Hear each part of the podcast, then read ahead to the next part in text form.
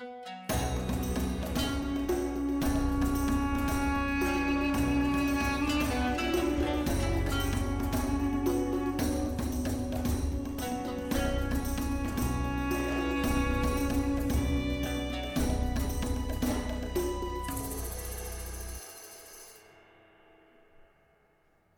Hey gamers, this is Liz Davidson from Beyond Solitaire, and once again I'm taking you beyond the board this time with some extra special guests, Volko and Andrew Ruhnke, who co-designed Falling Sky, and there was no way I was going to miss a chance to talk about a game about Julius Caesar. How are you gentlemen doing today? Uh, very well. Hi, Liz. Doing great. Thanks for having me. All right, so before we start this conversation, tell me about yourselves. Uh, I'm Volko Ruhnke, creator of the Coin series from GMT Games and co-designer of Falling Sky. And I am Andrew Runke, uh, Volko's uh, fortunate son, and uh, also co-designer of Falling Sky. Did he say unfortunate? I said fortunate. I said, Okay. Absolutely. So, Andrew, I'm going to start with you because you were really the inspiration for Falling Sky, weren't you? Uh, yeah, I guess I guess you could say that. So, what inspired you to make a Caesar board game? Yeah, so it kind of um, actually came about um, from my English class um, in my sophomore year of uh, high school. Um, it was towards the end of the year, and our um, my teacher gave us all an assignment to basically read three books, and we had to write a paper, do an assignment about each of the three. One of the three had to be um, fiction, one had to be nonfiction, and the third one could be just anything, even poetry, just you know our choice. And I think I I chose uh, for my third book, I chose uh, Caesar, uh, Caesar's account of Gaul, um, and that was by far my favorite. I got really really into it, and um, then started just tinkering with uh, I think it was Commands and Colors Ancients um, battles. Uh, the ones from from Caesar and uh, just kind of changing things. Um, and I think my dad saw that and uh, really wanted to design. I mean, we had designed uh, some games before, and he really and um, once we got to talking, I think we realized it would be it could be a great coin game, and I think from then on, you know, we really got to work. Volko, had you been reading much Caesar before then, or did Andrew get you into it? Oh, An- Andrew did. So I only read it after that, and I did it as a. I mean, I read it as we designed as a. It was like a directed reading almost, like you might give uh, students a research assignment or something, and the it, then they're going to read the history in a much more directed way because they're trying to answer certain questions or find certain information or solve certain problems. And this was almost like that. I ended up reading all of it, but it was usually to get more background or this or that that uh, Andrew had put into the design. So that actually leads into a question I had. What um what non-Caesar sources were you looking at, or is the game primarily based on his own commentary? So for me, it was based primarily on that, and I did. There was an Education of Caesar was one of the books, and maybe a couple of others, and then looking at also as usual other games as well on the setting. Um, but I'd say far and away uh, the his commentary, his uh, Gallic Wars was the primary source. Was it, would you agree, Andrew? I would definitely agree. I think I when like take for instance the the game setup and the the cards. I was really reading uh, the the commentaries and basically picking out episodes from that for the cards, and then you know we'd go and and I would uh, you know check it with with uh, other sources and see you know maybe what a more um, you know unbiased account would be, but but that was kind of like the bible for the game, um, and uh, and and certainly by far the, the the biggest source. What are your favorite events that you cherry picked from Gallic Wars to put into this game? Just out of curiosity. I think for me, um, there are kind of two types. The uh, for one, the like the famous uh, capabilities, like the Tenth Legion, Legio Ten, because um, they kind of have such a legend, you know, that that kind of goes beyond um, the reality, and uh, and so making that a card, a capability that was just this super powerful um, thing that gives you know Caesar commanding his legions in battle. Just they're already insanely powerful in the game, but you get this capability, and now they're even more so. Um, and I think the other ones would be uh, the big. There's a f- few sets of cards that that allow for um, kind of very impactful battles. Um, that that are some of them come from the um, the famous battles like the battle at the River Sabis that allow for for either some sort of unexpected move and battle combination or um, or, or battles with extra devastating losses. And I think for me, I, I, would add to that the idea that I got from from reading his memoir that he was really proud of his diplomatic skills, almost maybe more than his generalship. He's always bragging about how he had this great network. He knew what was going on in all these various tribes across Gaul, and and he could, you know, manipulate the events and react to uh, that information. And I think those kinds of events, all sort of the skullduggery among um, Caesar and the various Gallic chieftains, um, were of great interest because Falling Sky is fundamentally a four-player game, meaning it is a war game. There are battles. You do march around, but the main route to success is is managing the the other players around the table. And so the way that Caesar talked about his ability to do that, and in just his very description of Gaul being being being divided, and every tribe was divided, and every household was divided, and he was going to come in there and take advantage of that, which I guess he did. So, is that part of what inspired you to make this game part of the Coin series? I mean, I suppose you guys could have designed a game that was just about Julius Caesar, that was separate. What made it a good candidate for Coin? It was for me, and and it was in the sense that um, Caesar saw resistance to himself as revolt, and whatever you know we think of that now in terms of was he a legitimate authority marching in there and conquering everything as he did or not there are characteristics of, of the setting that share common principles of um, revolt, internal wars, and even um, expeditionary counterinsurgencies of today.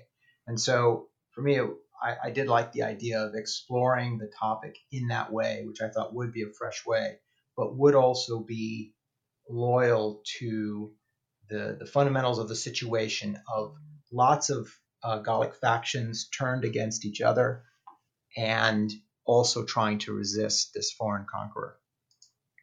Yeah, you use the word factions there because I think that's such a you know it's hard to think of Gaul without thinking of the word factions, and I think that that's true with coin series too. That whenever you know I if whenever I see you know a setting where there's there's multiple different factions, none of whom, you know, all of whom are kind of opposed to each other in some ways. Maybe some of them also are working together in some ways, and then they have these different, um, not only goals but like vastly different methods to achieve that. And so, you know, as soon as as soon as I could kind of put out a map for for how would I break this down into, you know, a player free for all. Well, we've got the Belgae, we've got the Romans, we have Vercingetorix, and and from there, I think everything else falls into place as far as it coming into the coin system. And and w- uh, one of our first conversations went just like that. I think I remember. I mean, asking, okay, so if we had, you know, let's say we had four players, who would they represent? And you just tick them off, and the Aedui and their goal would be this, and the Belgian and their goal would be this, and the Roman and so forth. And it was uh, it came out so naturally that I thought, okay, this has got to be done. Yeah. so, were there any mechanical adjustments that you needed to make to your earlier entries in the series to make the coin system apply better to ancient warfare and ancient diplomacy? Uh, many. So, uh, first off, the um, the four. So, Liberty or Death uh, on the American Revolution was being done at the same time by Harold Buchanan. The four existing volumes at, the, at this time were all set in modern insurgencies. 20th 21st century uh, insurgencies. And in all those cases, a, a, central goal, a pivot point, was controlling population and the sentiments of the population in each region. And we, of course, that's not the way it would work in an ancient tribal society that you'd have to worry about um, uh, every each you know family's personal sentiments. It came down, we thought, to tribes and tribal chieftains, and the counterpart then to population support or opposition to a government would be an individual tribe or group of tribes and who are they allied with. So you have in Falling Sky with the tribal allies and and and suppressed tribal spaces, sort of these discs, you have pretty different mechanic around which victory turns than in any of the previous volumes for that reason. Yeah, I think another that's definitely one. You know, the, the politics is, is a huge one. I think another one was was this was um, one of the more uh, you know military combat focused games in the series. Certainly at that point, um, and you know because it's one thing uh, to it's very different things to be looking for you know terrorist cells or paramilitary you know groups in an urban or s- setting in the modern era compared to scouting you know several thousand strong standing armies um, to avoid ambush or secure supply lines. Um, and so so with that kind of um, aspect of this is a time period where you know several thousand people will stand across from each other and and, and attack each other um, that had to be that had to be taken into account with with how things moved. For instance you know in, in previous coin games in the series with like radios and everything you would just put you know place your march operation or your, your move operation in one area and everyone can zero into that area from surrounding areas. Where here it was the exact opposite. You would take one big army in one area and you would starburst out give everyone different orders and, and move them out there. Um, and then of course the battle mechanics had to be way more um, in depth um, and advanced, and to some extent, we had to introduce more uncertainty in the battles. They're still fairly deterministic, but certain certain key dice rolls can can have um, uh, drastic effects when you're attacking legions or citadels, things like that. Um, and so we had we had a, a, a quite a long uh, battle command uh, compared to previous uh, games in the series, also. So one thing that I I like that I mean, I've only played Liberty or Death, Falling Sky, and Pendragon, so I, I could be wrong about what is present in other coin games. the, the three the three that happen to have big battles in them. Yeah. yeah. Yes. so one thing I really enjoyed, and I'd like to hear you talk more about, was that there are leaders in Falling Sky because mm-hmm. I think one of the things that's the most striking, especially about the Gallic Wars. I mean, of course, Caesar wrote it, so he's the hero, and even though it's in the third person, we know who's going to come out looking the best. But there's also something to be said for um, you know these sort of charismatic leaders who can turn the tide of battle by sending away their horse and fighting at the front line, by being particularly heroic or inspirational for the people who follow them. So, how did you create that feeling? In Falling Sky? Well, we tied we tied the special abilities, which are generally in coin series the the most unique thing a faction can do, the thing that they can do that no one else can do. Um, and we tied those to the physical location of the leader. If your leader was not there in the battle or your leader was not at that crucial point um, of the map, then you would be without your faction's best, most unique abilities. And these are things like for the Romans besieging, um, like uh, for for the Gauls um, ambush, which is like one of the most important ways that they could um, safely or at least effectively attack, you know, mass Roman legions. Um, and so, so if you were going to be having a one of those big battles, you needed your leader there. Um, and uh, but that but it goes also beyond just the the warfare for for um, political um, gathering of allies for the Arverni, for instance, Vercingetorix. He he's able to, you know, the, they they're the faction that can rally the most um, bodies to their cause, and that's all tied to the location of Vercingetorix, where he is. You're going to be rallying more. You're going to be able to um, entreat uh, and subvert your enemies. Um, and so that so so we basically just tied all those abilities to the leader themselves. And and a, and a part of that having introducing leader pieces in falling sky where they had not been in the uh, the previous volumes at least not before liberty or death also is the technology because the cuban revolution had fidel castro and che guevara sure but where they were geographically um, to me didn't make that much difference because of radio communications. But where in Gaul Caesar was, or where where Vercingetorix was, or where Ambiorix was, mattered a, a very great deal to outcomes. It seemed. Yeah, I mean, I know for sure that's true for Caesar. A lot of times, I think the Gauls were hoping that he would get wrapped up in Italian politics and not make it back to his troops in time for war season. And of course, winter is something that you also incorporate into the game. Can y'all talk to me about that for a second? Uh, sure. Uh, so, so that turned out to be the the interphase, which in previous games had just been called propaganda, intended to be fairly random in Falling Sky, it happens more or less at the same time. You more or less know how long the campaign year is going to be before Frost hits. And it includes the idea that at this point, Caesar had to go back to, to Cisalpine Gaul, carry out his duties as governor there, uh, usually declaring, you know, all Gaul is pacified until there was some, you know, revolt again in the spring. And and similarly, that the, uh, the the Roman army would go into some kind of bivouac um, in Gaul if and sometimes or sometimes come back to, to Provincia uh, on, on, on more firmly Roman ground. And so that rhythm of the campaign is indeed built in in the winter cards. And there are also as well events, these are other events that I, I, I always thought were fun, um, that have to do with those politics back home that, that you were mentioning, that the, the Gauls were, were, were hoping would draw Caesar and draw the Romans away. So we have Pompey and events in Rome and the like, and a Senate track.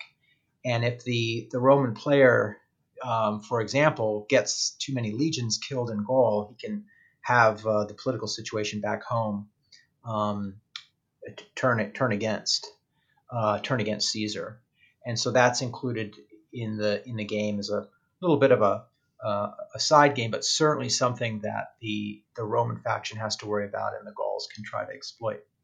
I think another important thing that the Roman player has to keep in mind too, with regards to the winter, is their supply lines because um, if winter comes and they're not in supply and they don't have any friendly allies in the area, or you know their Aedui is not able or willing to bail them out uh, with food, then then they might starve. And so, and that's something that the Roman player has to, even though it might be spring and might be summer, but the Roman player has to be thinking ahead towards the winter and and and secure those supply lines and make sure that when winter comes that they're ready either because they've they're stocked up on food or they've got some allies or they they've got a clear way to to to get back uh, to to the province. And that's something that I, I remember it was an impression on me from the book um, that it was an we it was an Oxford um, English translation that we were using and all through the book, he's talking about corn. Like everybody's had to get corn, and we don't have enough corn, and we didn't bring us our corn. And I'm like, boy, they sure did like corn. Um, and I think it was just, it's, I think it's just frumentum or something. I think it's just grain, yeah. right? Yes. Uh, but the, you know, but the point of it is that food for the legions was a bottleneck and had a huge influ- influence on the military operations and on the diplomatic relations there and was an, an objective. And so, in a way, we envisioned the resources in the game, which are fairly generic and coined as a resource track, so you can do stuff. That for the Romans, this might represent silver, but it probably princely represents food because they're not in really in the inside the Roman Republic. They're an expeditionary force, and they're relying on local sources to feed their troops. And because of that, I mean, I was reluctant to have a supply line rule because supply line rules are always tricky and burdensome I was reluctant to have a supply line rule in a in a coin series game, but there really was no way to reasonably represent the that issue um, in in Gaul for the Romans without without resort to that kind of rule. Am I correct in remembering that this is also one of the first coin games where it costs more resources to bring an army back together than it does to disperse it to other areas? That's yeah, that is, that is correct. That um, that's what Andrew was mentioning earlier. Is that in the earlier games I had made it um, by destination for moving. The cost was by destination, and it was the this is the idea that you can um, with radio communications you can easily specify a rally point, a, a point in time to, to to meet and group your people together. If you don't have that, then the, the, the communications are difficult when your units are dispersed It's much easier to tell an army that has been pulled together, okay, everybody, you ride north, you ride south, you ride east, and off you go. And so instead, we flipped it to the cost of march was by origin rather than destination for that reason.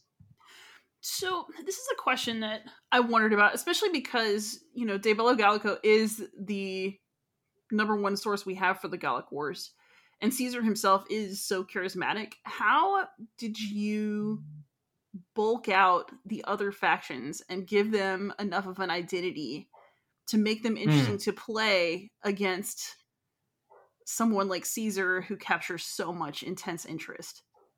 So my impression of that book, that memoir, is one of the things that makes it great is how much description you get of the of the political environment, of the people, of the relations.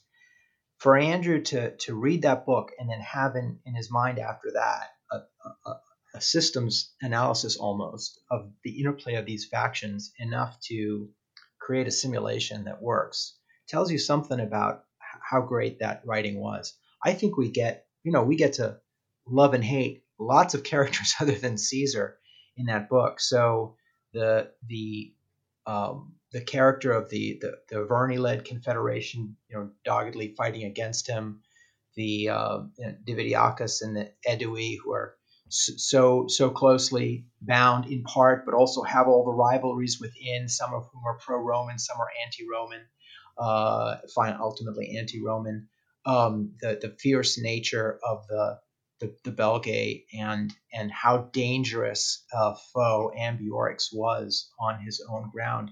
I think they come vividly through, so that you we sure we get a great picture of Caesar from himself, but we get such a vivid um, description of of dynamics. You know, it's not a static scene. There are all these interactions, and you can just see it all working.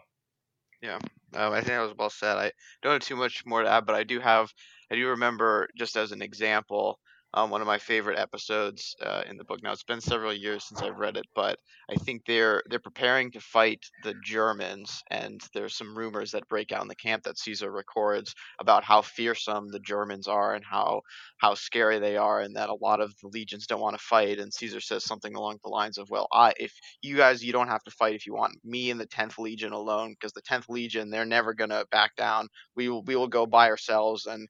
And beat them. And I guess that that as Caesar uh, you know accounts that that perked up the mood. Um, but you get from that a sense that that there was fear about about these Germans, and they talked to you about the Belgae being like you know the closest uh, to Germans that you can get while still being Gauls, and and that they haven't been you know that they've denied certain privileges of civilization like wine and that that's led them to be um, you know barbarous. And so you can still you know maybe you can't there's not as ample examples as you know of character um, of characterizing moments for the for the different Gallic characters as there are for for the Romans but you can but they're very flavorful when they're there. And then that, those those kind of episodes uh, can translate into game mechanics like with the Belgic rampage ability where they just they just basically scatter enemy forces because you know they're um, they're so fearsome.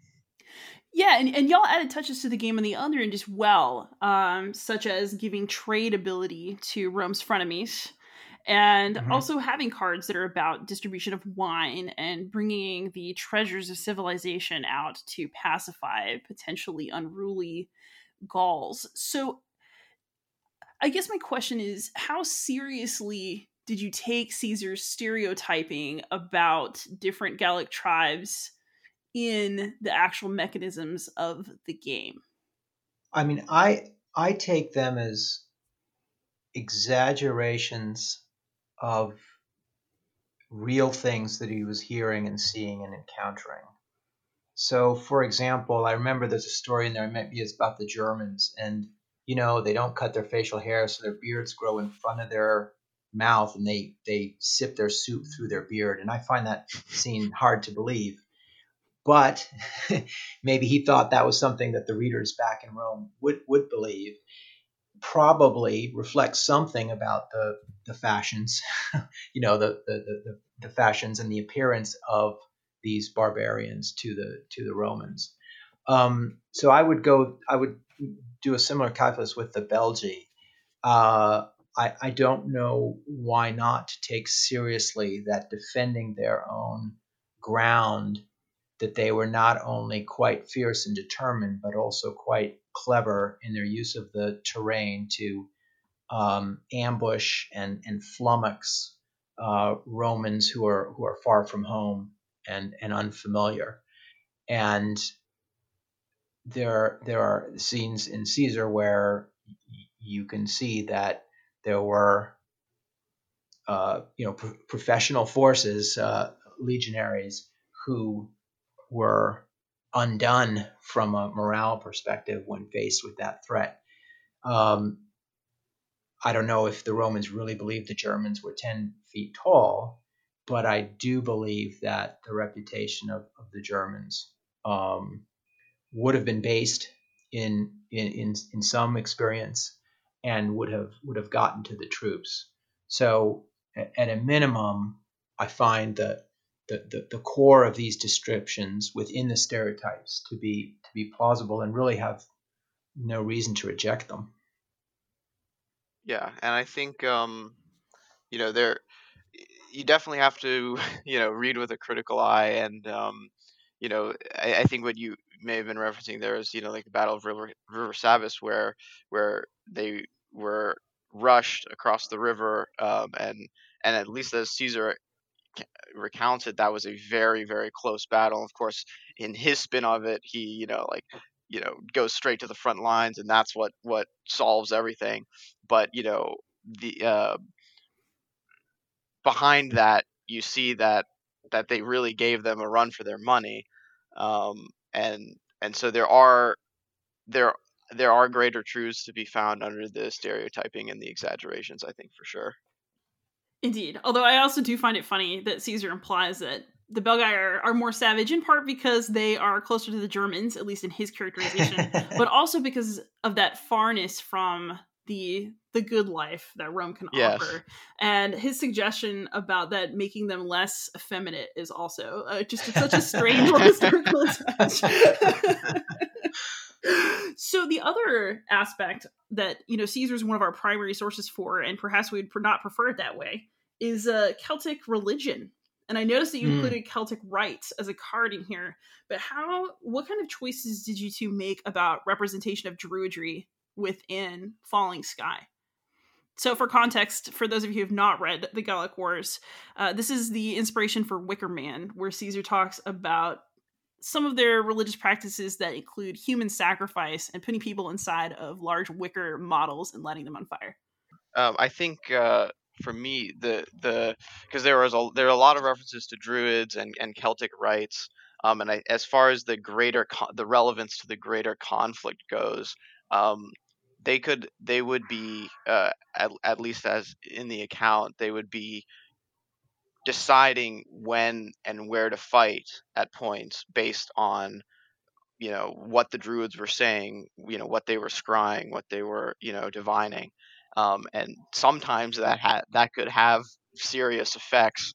Um, you know, if they if they delayed an attack at at the right moment because the druid said the you know uh, the the omens weren't good and and so I think I, I I never forget what we had for the for for the effect for the card Celtic rites but but the idea that that this could have you know actual real impacts uh, in the battle in my mind mandated that I make you know I represented in the game somehow and the best way to do that was was with with card events and you know my sense of it both from Caesar and from later Roman campaigns in Britain for example the the principal disadvantage of these Gauls is their division against each other they didn't see themselves as a Gallic nation or anything like that they're, they're tribes and confederation of tribes and peoples who are very used to fighting each other and now may or may, may fight the Romans or may ally with the Romans or whatever.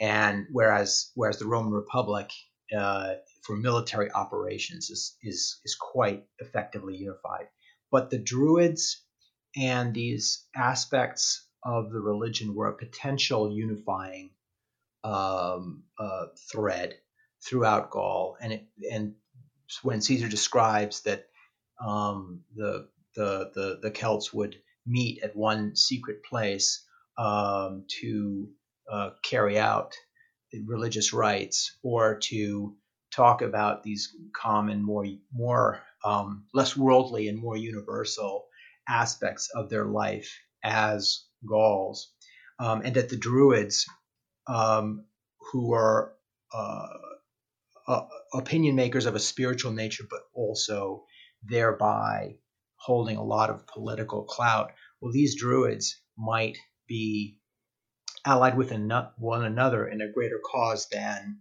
we're Arverni or we're Aedui or whatever. And that could be potentially very dangerous for a conqueror and an occupier who is trying to win against vastly superior numbers by keeping those numbers divided against each other. So for me, it was a, a political cultural aspect that Caesar is describing as influencing the nature of the campaign and his own his military challenges that therefore we, we needed to bring into the game. So we've talked a bit about you choosing to include this game in the coin series as a coin game, a game about insurgency.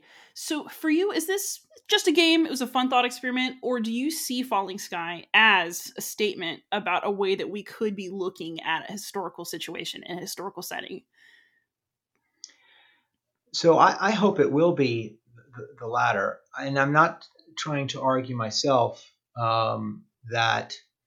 Um, ancient Gaul saw insurgency and counterinsurgency in the modern sense.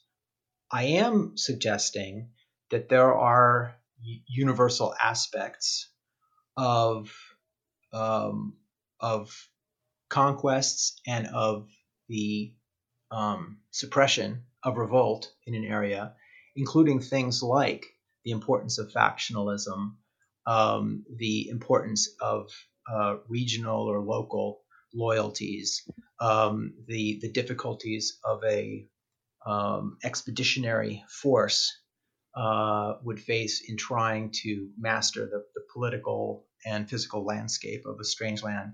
That that mean that we can we can play let's say different coin games and then think about okay as we've been talking what what's the same in this what was kept the same that might suggest at least that the designers see a universal principle at play that transcends the centuries? And what's different? What what what change what changed that tells us yes the similarities are seductive but the differences are decisive? And and then to and then to critique that and you know play the game and say well you know i think this was really force fit and i think it underplayed this aspect or that aspect uh, of ancient gaul and if you're you know if, if players are are taking it on in that serious way, then I think it, it, the game does have a role to play in helping us uh, think about you know dynamics of of 2,000 years ago. Andrew, I know you that you were young when you co-designed this game, and so everyone, Andrew has just graduated from William and Mary. Congratulations, Andrew. Thank you. but Thank you. now that you've had a few more years of study on you, and just you know you're ready to go off into the world you know it's a different time in your life. Do you look back on falling sky and think about what you might have changed or how it influenced you as a thinker? You know where are you at with it now? Yeah well um i look back on it very fondly. I think one thing it did for me um was really help me develop my analytical skills because um, there's it's it's quite a complex thing to to to test a, a ace multifactional asymmetrical game like this, um, where you know changing any sort of small balance um, issue in any one of the factions um, can just introduce a whole other host of imbalances you never would have even considered. Um, and so, so that sort of problem solving, puzzling things out, um, you know, designing the board game really is one of the best things I think you can do to to develop that and you know it doesn't even have to be i think designing a board game you can just take a board game that you love and try and just tweak a couple rules or maybe there's a couple things you don't like maybe the setup and just tweak it and see how the system reacts how the model reacts what what changes and and um, you know does it work? And i th- so yeah, I think it, it was at a point where I was really coming into my kind of intellectual own own. It was it was a very prime thing for me to develop. Um, as a as a person and as a thinker. So I believe you just you told me that you majored in public policy. Do you think that so much exposure to coin games throughout your younger years, um, you're still young, has uh, impacted your understanding of history and how you read historical accounts now, or you know policy accounts? Yeah, well, I mean, we were talking about you know Caesar and and you know that's I think a very extreme example of of of a source you have to read critically um, and especially when I'm I'm really poring over over every literally every sentence because sometimes these cards that I make right are are are referencing people that may only have been referenced once or twice in the book but the very fact that they warranted a mention at all means they probably warrant some sort of card or reference in the game um, but so yeah, going through that so closely um, in such an extreme way is, is definitely helpful for when I'm um, you know reading reading accounts or or uh, you know uh, in politics all the time you know the way people talk in politics it's unfortunately today not necessarily all that different from um, um, how caesar talked about himself in some ways. Um, so so it's definitely uh, it was definitely useful to develop those skills in in in, in making the board game. So, Andrew, I don't know if you were planning to make more board games or especially more coin games, but I'll ask this to both of you. So, I, I, feel like Falling Sky coming right on the heels of Liberty or Death really opened up the coin system for trying to simulate different eras in time. And of course, we've had Pendragon since. Are there any other historical coins on the on the map right now? Anything coming? There is a, uh, a whole pipeline coming, and uh, so there are. So we are endeavoring with GMT to keep a number of modern actual counterinsurgency topics on the list. So we'll we'll not cut short folks who want to see more of that. But we are um, we've got in work um, things going back in the in the centuries, and even one uh, looking ahead to a sci-fi setting. Um, not ready to talk about details about any of those now, but uh, there's a there's a whole lot in work. You can tell me. I'm only media.